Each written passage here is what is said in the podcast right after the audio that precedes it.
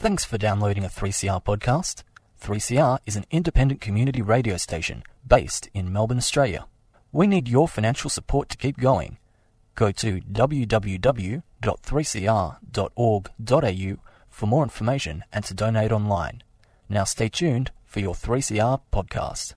Welcome to another edition of Alternative News brought to you by Romina Betsin and Andrew Irving from the Campaign for International Cooperation and Disarmament, produced at the community radio station 3CR. We have another list of donors from uh, 3CR, and so far we have received a total amount of $2,225, and we believe there is at least $220 to come. We thank you again for your donation to 3CR supporting the alternative news. Today we will speak about Greece referendum, NAIDOC Week celebrations, human rights record of the United States in 2014. The referendum in Greece. The Troika's fear-mongering campaign backfired. Congratulations to Greece for standing against Europe's campaign of fear and blackmail. Greece's governing Syriza party campaigned for a no, saying the bailout terms were humiliating. Greece became the first government that dared raise its voice, speaking on behalf of the people, saying no to damaging irrationality of their extend and pretend bailout program. Greek people spread the word that the bailouts were exercises whose purpose was intentionally to transfer private losses onto the shoulders of the poorest and the weakest Greeks. Greek people have spread hope beyond Greece's borders. NAIDOC Week celebrations. NAIDOC Week celebrations are held around the country each July to celebrate the history, culture, and achievements of Aboriginal and Torres Strait Islander peoples. The national NAIDOC theme for 2015 is We all stand on sacred ground, learn, respect, and celebrate. This year, the theme highlights Aboriginal and Torres Strait Islander people's strong spiritual and cultural connection to land and sea. A brief history of National Aborigines Day Observance Committee, NAIDOC. Before the 1920s, Aboriginal rights groups boycotted Australia Day 26th of January in protest against the status and treatment of Indigenous Australians.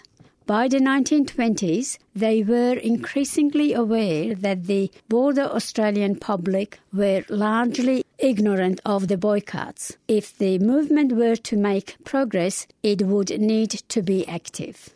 Several organisations emerged to fill this role, particularly the Australian Aborigines Progressive Association AAPA in 1924 and the Australian Aborigines League AAL in 1932. Their efforts were largely overlooked, and due to police harassment, the AAPA abandoned their work in 1927. In 1935, William Cooper, founder of the AAL, drafted a petition to send to King George V, asking for special Aboriginal electorates in federal parliament. The Australian government believed that the petition fell outside its constitutional responsibilities. On Australia Day 1938, protesters marched through the streets of Sydney, followed by a congress attended by over a thousand people. One of the first major civil rights gatherings in the world, it was known as the Day of Mourning. Following the Congress, a deputation led by William Cooper presented Prime Minister Joseph Lyons with a proposed national policy for Aboriginal people. This was again rejected because the government did not hold constitutional powers in relation to Aboriginal people. After the day of mourning, there was a growing feeling that there should be a regular event. In 1939, William Cooper wrote to the National Missionary Council of Australia to seek their assistance in supporting and promoting an annual event. From 1940 until 1955, the Day of Mourning was held annually on the Sunday before Australia Day and was known as Aborigines Day. In 1955, Aborigines Day was shifted to the first Sunday in July after it was decided the day should become not simply a protest day but also a celebration of Aboriginal culture. Major Aboriginal organisations, state and federal governments, and a number of church groups all supported the formation of the National Aborigines Day Observance Committee, NAIDOC. At the same time, the second Sunday in July became a day of remembrance for Aboriginal people and their heritage. In 1972, the Department of Aboriginal Affairs was formed as a major outcome of the 1967 referendum. In 1974, the NAIDOC committee was composed entirely of Aboriginal members for the first time. The following year, it was decided that the event should cover a week from the first to second Sunday in July. In 1984, NAIDOC asked the National Aborigines Day be made a national public holiday to help celebrate and recognise the rich cultural history that makes Australia unique. While this has not happened, other groups have echoed the call. With a growing awareness of the distinct cultural histories of Aboriginal and Torres Strait Islander people, NAIDOC was expanded to recognise Torres Strait Islander peoples and culture. The committee then became known as the National Aborigines and Islanders Day Observance Committee, NAIDOC. Each year, a theme is chosen to reflect the important issues and events for NAIDOC Week. During the mid 1990s, the Aboriginal and Torres Strait Islander Commission, ATSIC, took over the management of NAIDOC until ATSIC was disbanded in 2004 2005. Since then, a National NAIDOC committee has made key decisions on national celebrations each year. The National NAIDOC committee has representatives from most Australian states and territories. United States Human Rights Record. On June 25th, the State Department of the United States released its country's report on human rights practices once again making comments on the human rights situation in many countries while showing not a bit of regret or intention to improve its own terrible human rights record.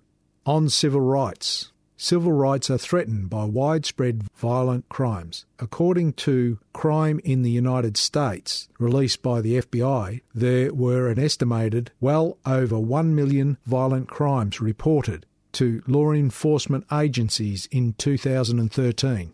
On July 17, 2014, Afro American resident Eric Garner was choked to death while several white New York police officers were arresting him. Darren Wilson, a white police officer, fatally shot Michael Brown, an unarmed 18 year old Afro American, on August 9, 2014, in Ferguson on economic and social rights. Despite the gradual recovery of the US economy in 2014, unemployment and poverty still threatened the basic rights of survival for US people. According to the figures released by the Bureau of Labor Statistics, the unemployment rate in the US in January 2015 stood at 5.7%. Research showed that about 45 million Americans live under the poverty line in 2013. Statistics show that the homeless population reached to over 610,000 in the United States in 2014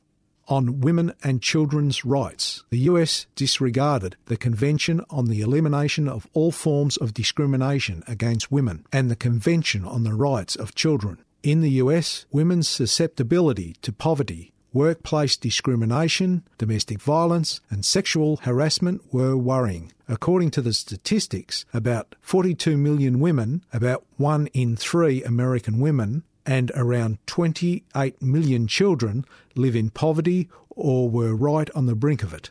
One in 30 American children were homeless. Women faced with wage discrimination. Nearly two thirds of the minimum wage workers were women. The average woman was paid 77 cents for every dollar a man makes, and that figure was much lower for African Americans and Latino women. Reports of female soldiers getting harassed were on the rise. In an average day in the US military, at least 16 sexual assaults were reported. Domestic violence was widespread, the estimated number of domestic violence incidents per year were about 960,000. Issues of school gun violence and sexual harassment were grave. In the first six weeks of 2014 alone, there were 13 school shootings. Children labourers were engaged in dangerous works. American labour laws allow juniors to work as long as his or her parents consent and the work does not directly conflict with school hours. This means it is perfectly legal for a 12 year old to work 50 or 60 hours a week in tobacco fields. Based on interviews with 141 children tobacco workers aged 7 to 17 in the country's four largest tobacco producing states North Carolina, Kentucky, Tennessee, and Virginia, nearly three quarters of children interviewed reported feeling sick with nausea, vomiting, headaches, dizziness, difficulties in breathing, or serious symptoms while working in tobacco fields. Many of these symptoms were consistent with acute nicotine poisoning on violations of human rights in other countries. In the field of international human rights, the United States has long refused to approve some core human rights conventions of the United Nations and voted against some important UN human rights resolutions. More than that, the United States continues to go even further to violate human rights in other countries. The Central Intelligence Agency abused torture. As of December 2014, 136 prisoners remained locked up in Guantanamo Bay military prison. As disclosed, the Senate Intelligence Committee report released on December 9, the CIA paid a contractor 80 million US dollars to come up with ways to torture people. To acquire intelligence from suspects of terrorism and extremism, the CIA used brutal methods such as sleep deprivation, waterboarding, long term solitary confinement, slamming prisoners' heads against walls, lashing, death threats, and even appalling rectal rehydration. Khalid Sheikh Mohammed, a prisoner held by the CIA in Afghanistan, was tortured with waterboarding for 183 times. Some detainees also underwent sexual assault. Mahmoud Walid Saleh, held in Guantanamo for 12 years without evidence and court trial. The Los Angeles Times said that the report showed American post 9 11 shame as well as stomach turning details of torture.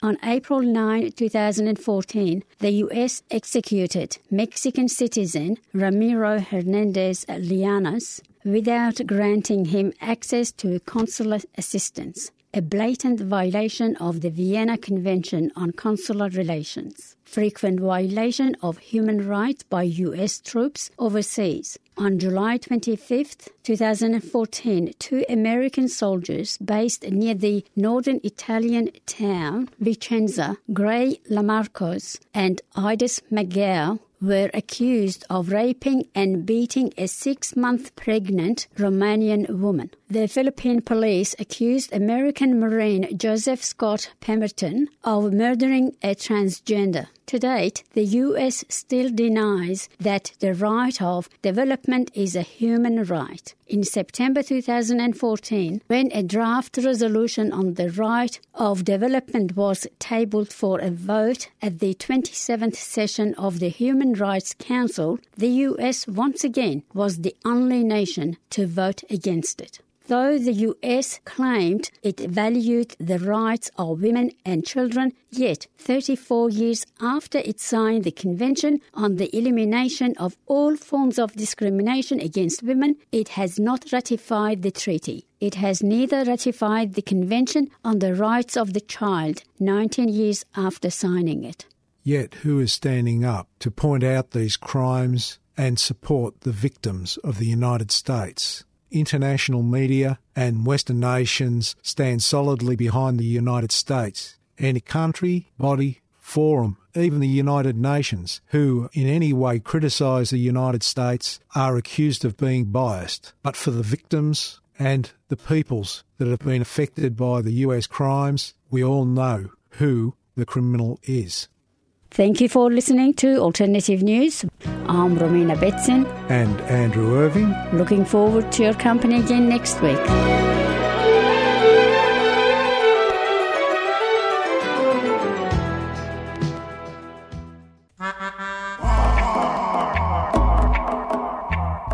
We hope that you enjoyed that podcast. And don't forget, it's Radiothon time at 3CR again. It's not too late to join the resistance. There's many reasons why. We are great supporters of Indigenous people, refugees, the environment, students, people with disability, the unemployed, Medicare, youth, the elderly, and any of the above can be listed specific to what's important to them and endorse any of the programs on 3CR and donate to 3CR. Call 9419 8377.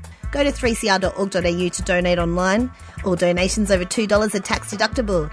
And thank you for supporting the resistance at 3CR Community Radio. That's right, it's not too late to join the resistance.